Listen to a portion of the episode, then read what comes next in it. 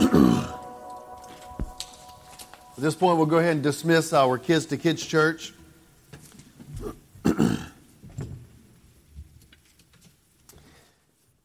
this week, we will be looking at 1 Samuel chapter 28.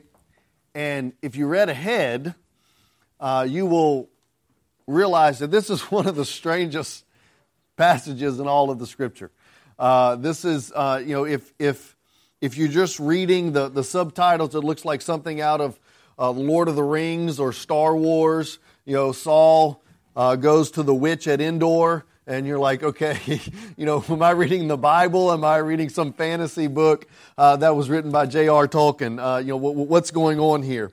Uh, we're going to be looking at a very odd passage in Scripture, but I believe there's some some great and some deep theological truths here. Uh, so we're going to read all of chapter 28 uh, it's a lengthy passage, but we're going to go ahead and read it all this morning. 1 Samuel chapter 28. We're going to begin in verse 1. now it came about in those days that the Philistines gathered their armed camps for war to fight against Israel. And Achish said to David, Know assuredly that you will go out with me in the camp, you and your men. David said to Achish, Very well. You shall know what your servant can do. And so Achish said to David, Very well, I will make you my bodyguard for my life. Now Samuel was dead, and all of Israel had lamented him and buried him in Ramah, his own city.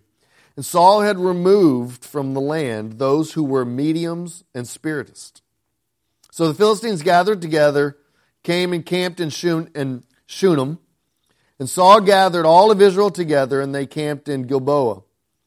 And when Saul saw the camp of the Philistines, he was afraid, and his heart was trembled greatly. When Saul inquired of the Lord, the Lord did not answer him, either by dreams, or by Urim, or by prophets. Then Saul said to the servant, Seek for me a woman who is a medium, that I may go and inquire of her. And his servant said to her, Behold, there is a woman who is a medium at Endor. And Saul disguised himself, putting on other clothes, and went, and he and two men with him, and they came by the woman by night. And he said, Conjure up for me, please, and bring up for me whom I shall name to you. But the woman said to him, Behold, you know what Saul has done, and how he has cut off those who are mediums and spiritists from the land. Why are you then laying a snare for my life to bring about my death? And Saul vowed to her by the Lord saying, As the Lord lives, there shall be no punishment come upon you for this thing. Then the woman said, Whom shall I bring up for you? And he said, Bring up Samuel for me. When the woman saw Samuel, she cried out with a loud voice, and the woman spoke to Saul, saying, Why have you deceived me? For you are Saul. And the king said to her, Do not be afraid. But what do you see? And the woman said to Saul, I see a divine being coming out of the earth. And he said to her, What is his form? And she said, An old man is coming up, and he is wrapped in a robe. And Saul knew that it was Samuel. And he bowed with his face to the ground and did homage. Samuel said to Saul, Why have you disturbed me by bringing me up? And Saul answered, I am greatly distressed, for the Philistines are waging war against me, and God has departed from me. And he answers me no more, either through prophets or by dreams. Therefore I have called you that you may make known to me what I should do.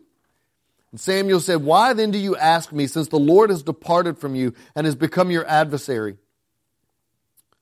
And the Lord has done accordingly as he spoke through me, for the Lord has torn the kingdom out of your hand and given it to your neighbor, to David. And as you did not obey the Lord and did not execute his fierce wrath on, on Amalek, so the Lord has done this thing to you this day. Moreover, the Lord will also give over Israel along with you into the hands of the Philistines. Therefore, tomorrow you and your sons will be with me. Indeed, the Lord will give over the army of Israel into the hands of the Philistines. Then Saul immediately fell full length on the ground and was very afraid because of the words of Samuel. Also, there was no strength in him, for he had not eaten food all day and all night. And the woman came to Saul and saw that he was terrified and said to him, Behold, your maidservant has obeyed you, and I have taken my life in my hands. and you have and I have listened to your words which you have spoke to me. So now please listen to the voice of your maidservant and let me set a piece of bread before you that you may eat and have strength when you go upon your way.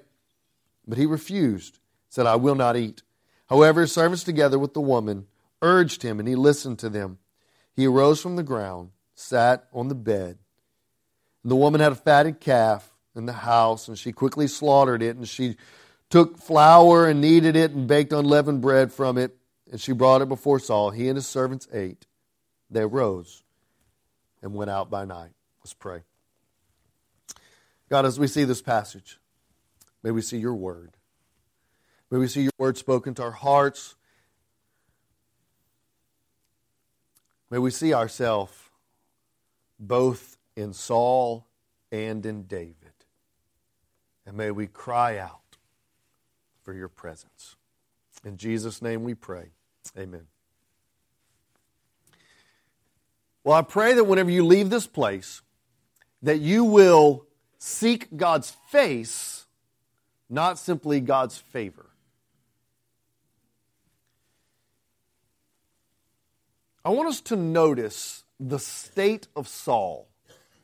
Saul was in a bad place. Saul was in a place where he was desperate. He was standing there, realizing the truth of the prophets was coming to pass. That, that Israel is being, his kingdom is being ripped from his hands. He is standing there, he is on the brink of war. He sees the armies of the Philistines and he looks at his armies and he sees that, that, that he is outnumbered, that there are more chariots, there are more troops, that, that he sees his doom is imminent. He also notices that, that he is alone, that Samuel is dead. Now, Samuel has died a couple of chapters ago, but the author reminds us that the prophet of God is dead that there is no longer anyone speaking the word of God to Samuel. And this has happened, I'm sorry, the word of God to Saul. And this has happened a long time ago that Saul has been cut off from the word of God, that Saul is utterly alone. Not only is Saul alone, but Saul has killed and ostracized anyone and everyone who was close to him. Do you remember back at Nob? Saul slaughtered all of the priests of God because they wouldn't do what he wanted them to do. And so Saul makes this statement in chapter 28. I want you to hear what Saul says in chapter 28. He, he articulates his desperation. Look at what he says uh, in verse 6. When Saul inquired of the Lord, Saul asked of God, he says, The Lord did not answer him by dreams, by Urim, or by prophets. So, what does this mean? This, this, this says, Saul is saying, God gave me no personal revelation.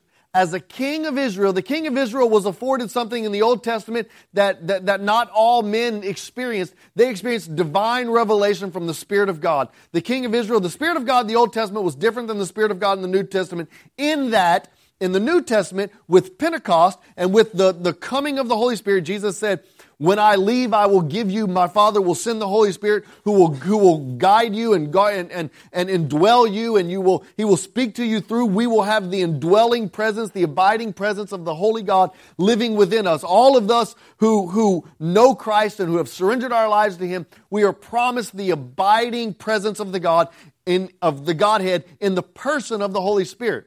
In the New Testament, all believers have the Holy Spirit within us. In the Old Testament, it was not so.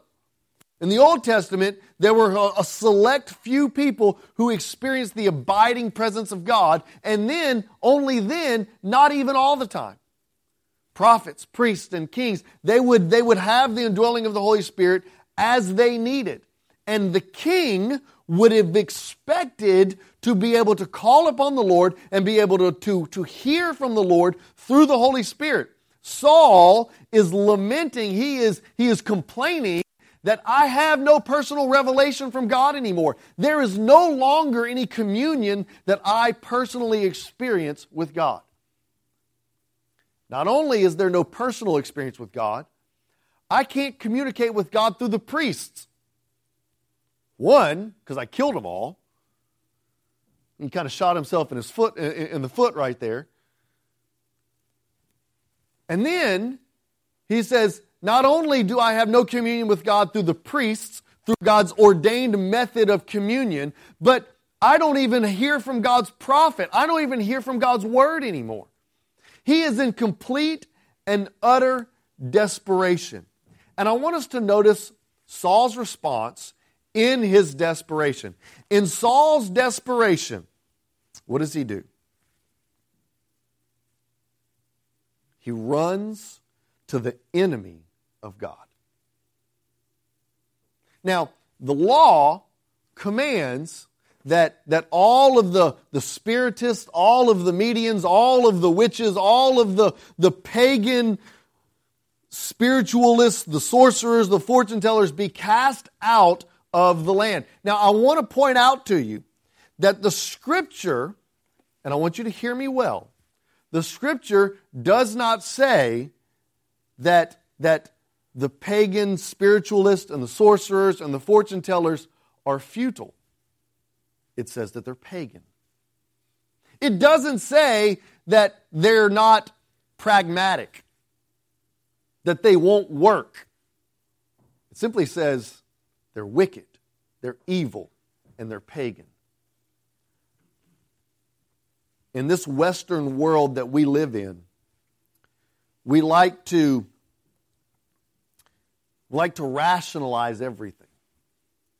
And I believe that we, in our attempt to rationalize things, we fail to realize that there's a spiritual world out there to which we are unaware, to which we are sometimes blinded in our own arrogance and in our own pride, with our own technology and with our own intellectual understanding, that, that, that certainly there is not the spirit world out there that, that, that we can communicate with but the scripture teaches us and tells us that there is a spiritual realm, that, there's a, that there is a spiritual world that exists, and that we can communicate with them, but doing so outside of scripture and outside of the truth of God and outside of the Spirit of God is wicked and evil.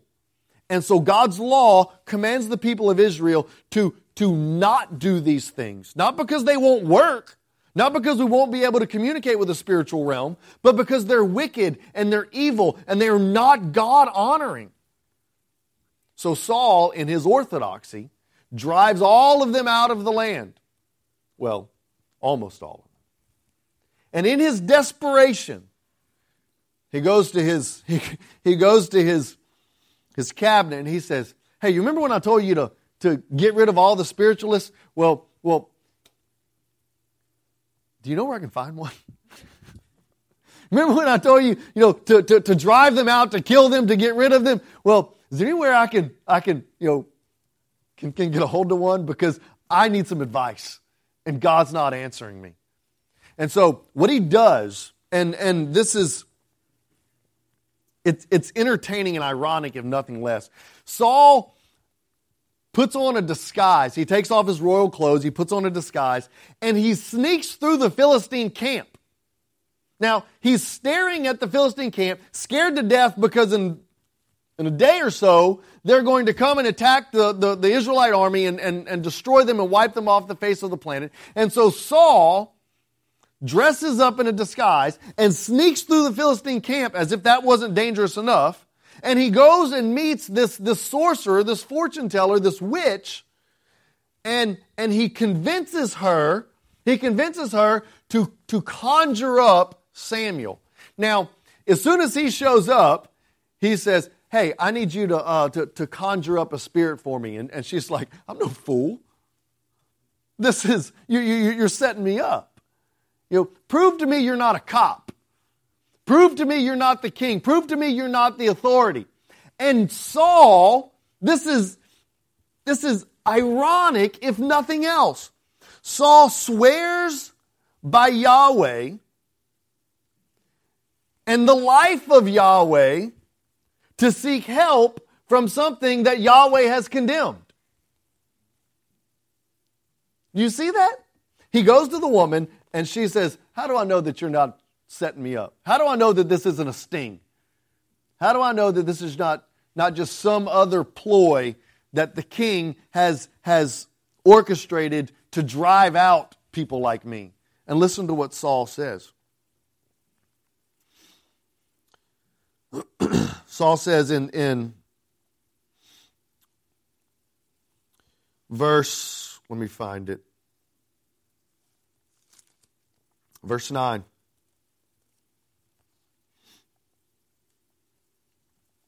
But the woman said to him, Behold, you know what Saul has done, how he's cut off those mediums and those spiritists in the land. Why are you then laying a snare for my life? And verse 10, and Saul vowed to her by the Lord, saying, As the Lord lives, I will not punish me. I will not punish you. There will be no punishment that will come upon you. Saul vows to the Lord by the Lord's life and says, Conjure up this thing. Do this thing that the Lord has condemned. That's just ironic. And so he swears by Yahweh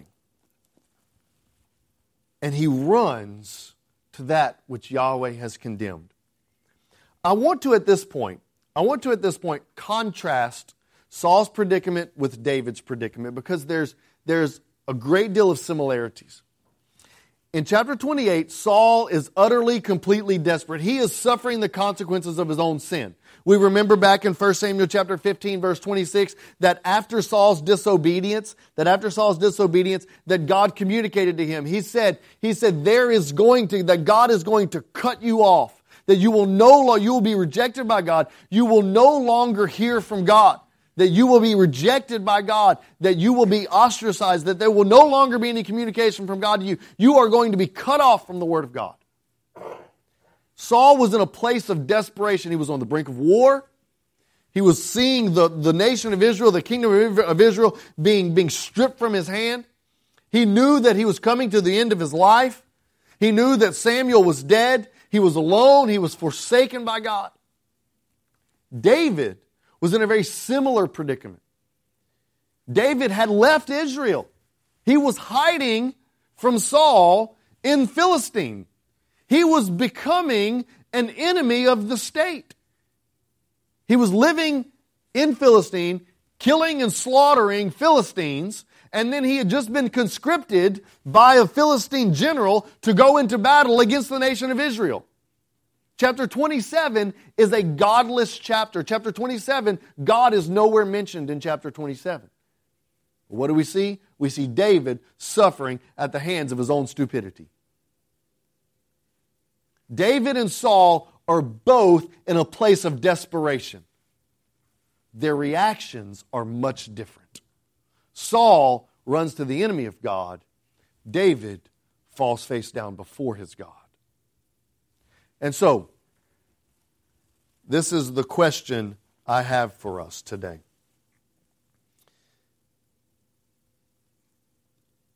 Do we understand the God that we serve wants us in our desperation to run to Him. I want to read to you the lyrics of a hymn. It's called What a Friend We Have in Jesus, and I want you to listen to the words of this old hymn. What a friend we have in Jesus, all our sins and griefs to bear.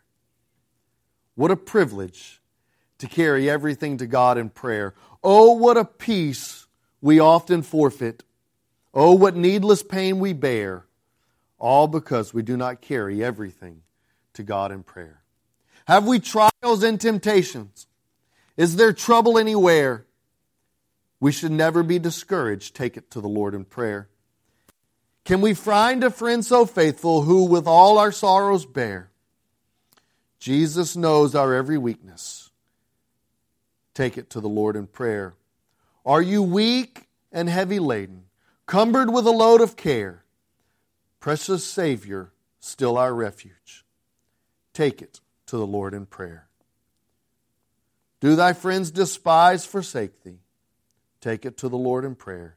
In his arms he'll shield thee. We'll find solace there.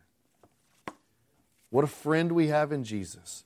The difference between David and Saul was not their predicament, but their response. David, in his desperation and in his predicament, runs to the Lord, throws himself at the feet of the cross, throws himself at the mercy seat of Jesus, runs and, and, and worships the God of grace. Saul looks for answers. He can't find answers. He can't find solace. He can't find peace. He's desperate. And so he runs to the things of this world. He runs to the satisfaction that this world promises. I want us to notice Saul's question. Now, Saul convinces this woman to conjure up Samuel. He calls, he calls for Samuel. The woman, this witch, does what she's does what she does. Witches do what witches do. She contacts the spirit world, and Samuel shows up. And when Samuel shows up, either by the appearance of Samuel or by the realization that the king is standing before me, she loses it. She screams at the top of her lungs and is like, oh my goodness, this is it, I'm dead. Either Samuel, either, either the God of Samuel, the God of Israel is going to kill me, or the king is going to kill me, but this is it. I'm dead. And, and, and Saul continues to press her. He says, he says, woman, I don't care about you. Tell me about this man. What does he look like? What's he saying? He doesn't care about this woman. All he wants is answers to his questions. Do you hear that in the text? She says, uh, uh, uh, I see somebody. He says, okay, okay, what's he look like? What, what's he wearing? Tell me about this man. Okay, well, ask him this, ask him this, ask him about this, ask him about that. What's going to happen to me? What should I do? Listen to the text. Look at verse 15. Then Samuel said to Saul, Why have you disturbed me and are bringing me up? And Saul answered. Samuel says, Okay, you got one shot. What do you want? Listen to Saul's request in verse 15. I am greatly distressed, for the Philistines are waging war against me, and God has departed from me, and he doesn't answer me anymore through prophets or by dreams. Therefore, I have called you that you may make known to me what I should do. You say, okay. Let me unpack this for you. He says, God is no longer speaking to me. So I need you to tell me what to do.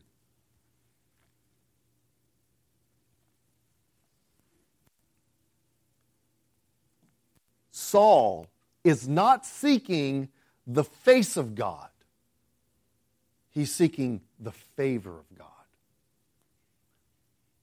He doesn't care that God is no longer speaking to him.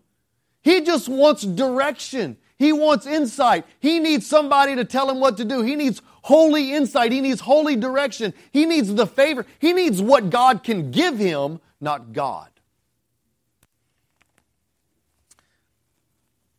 For those of you who are parents, you know of what I'm about to share with you.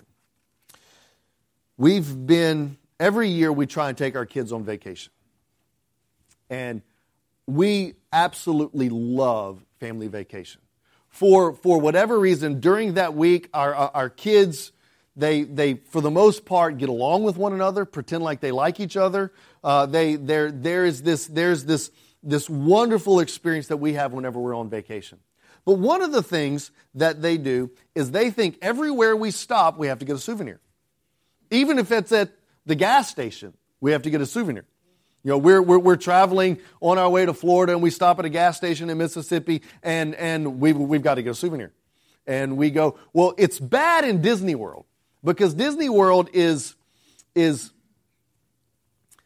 brilliant. They have, they have methodically and meticulously devised a way to siphon as much money as they possibly can from you, and they've done it with, with a surgical precision. You go on these, you, you, you stand in these lines, and, and as you're standing in the lines, there's this, there's this theme and everything, and, and you're, you're transported into this magical world. And then you go on this ride that is, that is all filled with this theme, and as soon as you come out, you exit the ride into what? A gift shop. that is filled with the same theme of this magical world that you've just entered. And your kids want to buy the hats and the t-shirts and the stuffed animals and, and, and it's wonderful. And they say, Daddy, I want, and Mommy, I want, and can I have this and can I have that? And, and as a parent, you want to get it for them. But what our kids don't realize, and, and if, if you're a parent, you understand, kids always ask for everything. They just, they, they just want. It's what they do. You know, they want, they want what they don't have. They want what somebody else has. They want what they used to have. They want what they don't even know that they want yet. But they want stuff. And, and if, if our kids will realize something, and I'm, I'm, I'm giving my children some insight right now, and so, so you need to pay attention. If you want something from mom and dad, don't ask them for it. If my little girl wants something, the last thing I want to do is give it to her whenever she's asking me for it. But if my little girl will crawl up in my lap and snuggle up to dad, put her arms around me, Dad, I love you. Dad, you, you, you know, I just like being with you. My heart melts, and I'm like, baby, what do you want? You know, you want to go to the mall? Let, let, let's go. I'll, I'll buy you anything. I'll do anything for you. Because my daughter wants to be with me. And she wants to cultivate that relationship with me. When my son comes to me and he says, Hey, dad, you know, can we go do something together? Can, can, I, I, I want to be with you. I want to spend time. I want to connect with you. At that point, I want to give him everything. Saul wants the favor of God, desires the favor of God, not the face of God. He says, God has, I have been cut off. God has forsaken me. I am no longer have access to God. So, Samuel, I need you to go to God on my behalf and tell me what to do. He doesn't say, Samuel, what can I do to restore communion with God? David is in the same predicament. He's in the same place. Psalm 13. Listen to what David says. Same predicament, same circumstance, same situation, same emotional place. He's been running for his life. He has felt the same abandonment, the same forsaken by his own by his own sin. He's just murdered and slaughtered hundreds and thousands of people. He is suffering the consequences of his sin. Psalm 13, he says, How long, O Lord, will you forget me forever? How long will you hide your face from me? How long will I take counsel in your in my soul? Having sorrow in my heart all day long. How long will my, will my enemy, enemy be exalted over me? Consider me and answer me, O God. Enlighten my eyes, lest I sleep the sleep of death lest my enemies I have lest my enemies say I have overcome him, lest my adversaries adversaries rejoice when I am shaken. But I have trusted in, in your loving kindness. My heart will rejoice in your salvation. I will sing to the Lord because he has dealt bountifully with me. David's response is not give me, give me, give me. David's response is God, I long to be with you. I don't care about anything else. I want to be with you. Jeremiah chapter 29 verse 13 says this, you will seek the Lord and you will find him when you seek for him with all your heart. And when you seek for him with all your heart, not only will you find God and you'll find his face, and when you find his face, you will experience his favor.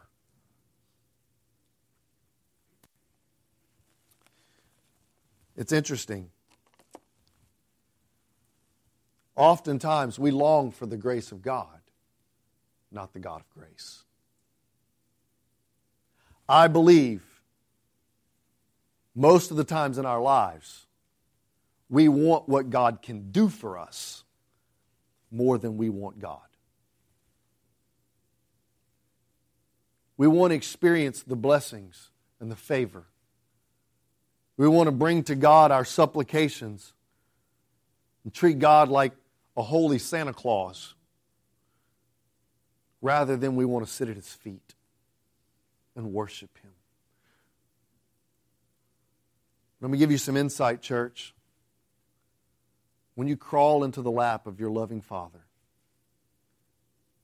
and you worship him and you love him and you make him your object of affection and you allow him to satisfy your soul, just like that little girl crawls up into daddy's lap. Not only will you experience the face of God, but you'll experience the favor of God. When you seek the God of grace, you get the grace of God. Saul missed it. Saul longed for what God could do for him. David longed for God. If you look at the behavior, you look at the disobedience, you look at the life of David and Saul, there is a great deal of similarity. But the difference between David and Saul was the heart. 1 Samuel, whenever God called David and set him apart, he did so because man looks at the outward, but God looks at the heart. And David, more than he longed for the grace of God, longed for the God of grace. Was he perfect? By no stretch. Was he a man who would make mistake after mistake? Absolutely. But he was a man after God's own heart because he longed for the heart of God. And so, this is the charge that I have for you, church. Is that you seek the God of grace, not the grace of God. When answers don't come, when you're desperate, when you're hurting, seek the face of God, not the favor of God. It's interesting, Jesus experienced this desperation. Hebrews chapter 4, verses 14 through 15 tells us that we do not have a high priest who has passed through the heavens Jesus is the Son of God. Let us hold fast to our confession. Listen to verse 15. For we do not have a high priest who cannot sympathize with our weakness, for we have a high priest who has been tempted in every way that we are. Jesus is a man acquainted with grief, a man of sorrows, it says in Isaiah chapter 53. And as Jesus was in the Garden of Gethsemane, realizing that the, the, the, cross was before him, realizing that he was about to experience the, the abandonment and the forsakenness of his God, he cried out and he said, God, if it's possible, let this cup pass from me. Nevertheless, not my will, but your will be done. And when that, when that moment came, when Christ was forsaken by God, when he experienced the desperation, listen to what he says. He says, Father, forgive them. They know not what they do. And he cried out, my God, my God, why have you forsaken me? In his desperation, he runs not to this world, he runs to the Father. In your desperation, in your hurt, in your pain, I want to charge you run to the Father. Jump in His lap, wrap your arms around Him, and let the God of grace bring you comfort. And when the God of grace, when you seek the God of grace, you'll receive the grace of God. Let's pray. God, so many times in our lives, we are we are consumed with what God can do for us. This morning, I pray that as a church, we will seek God's face rather than God's favor.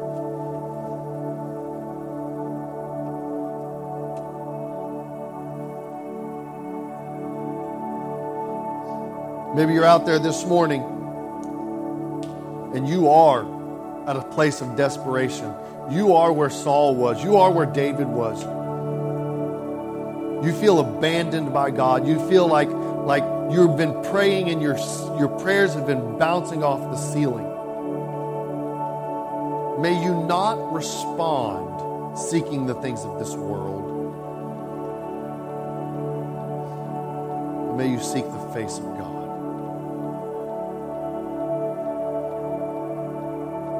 May you run to God. Cast your cares upon Him, for He cares for you.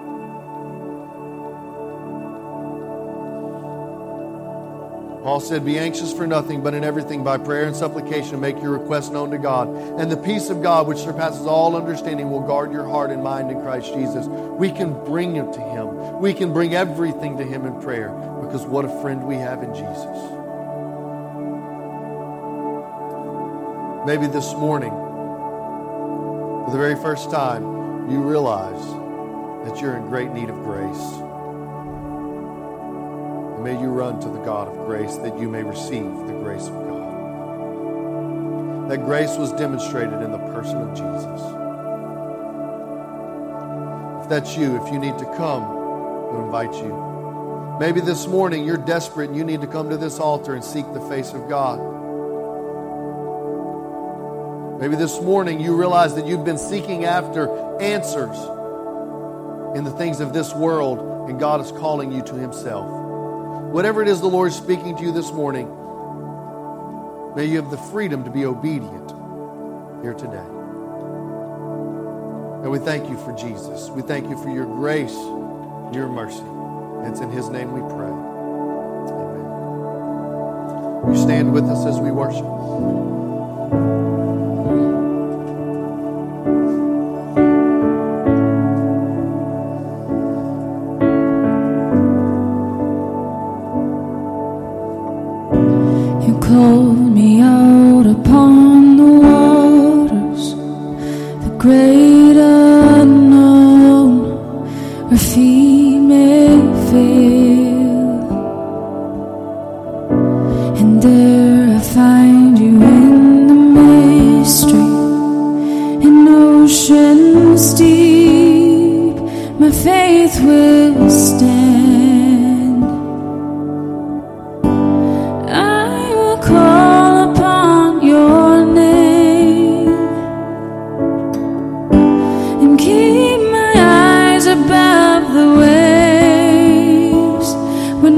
oceans rise, my soul.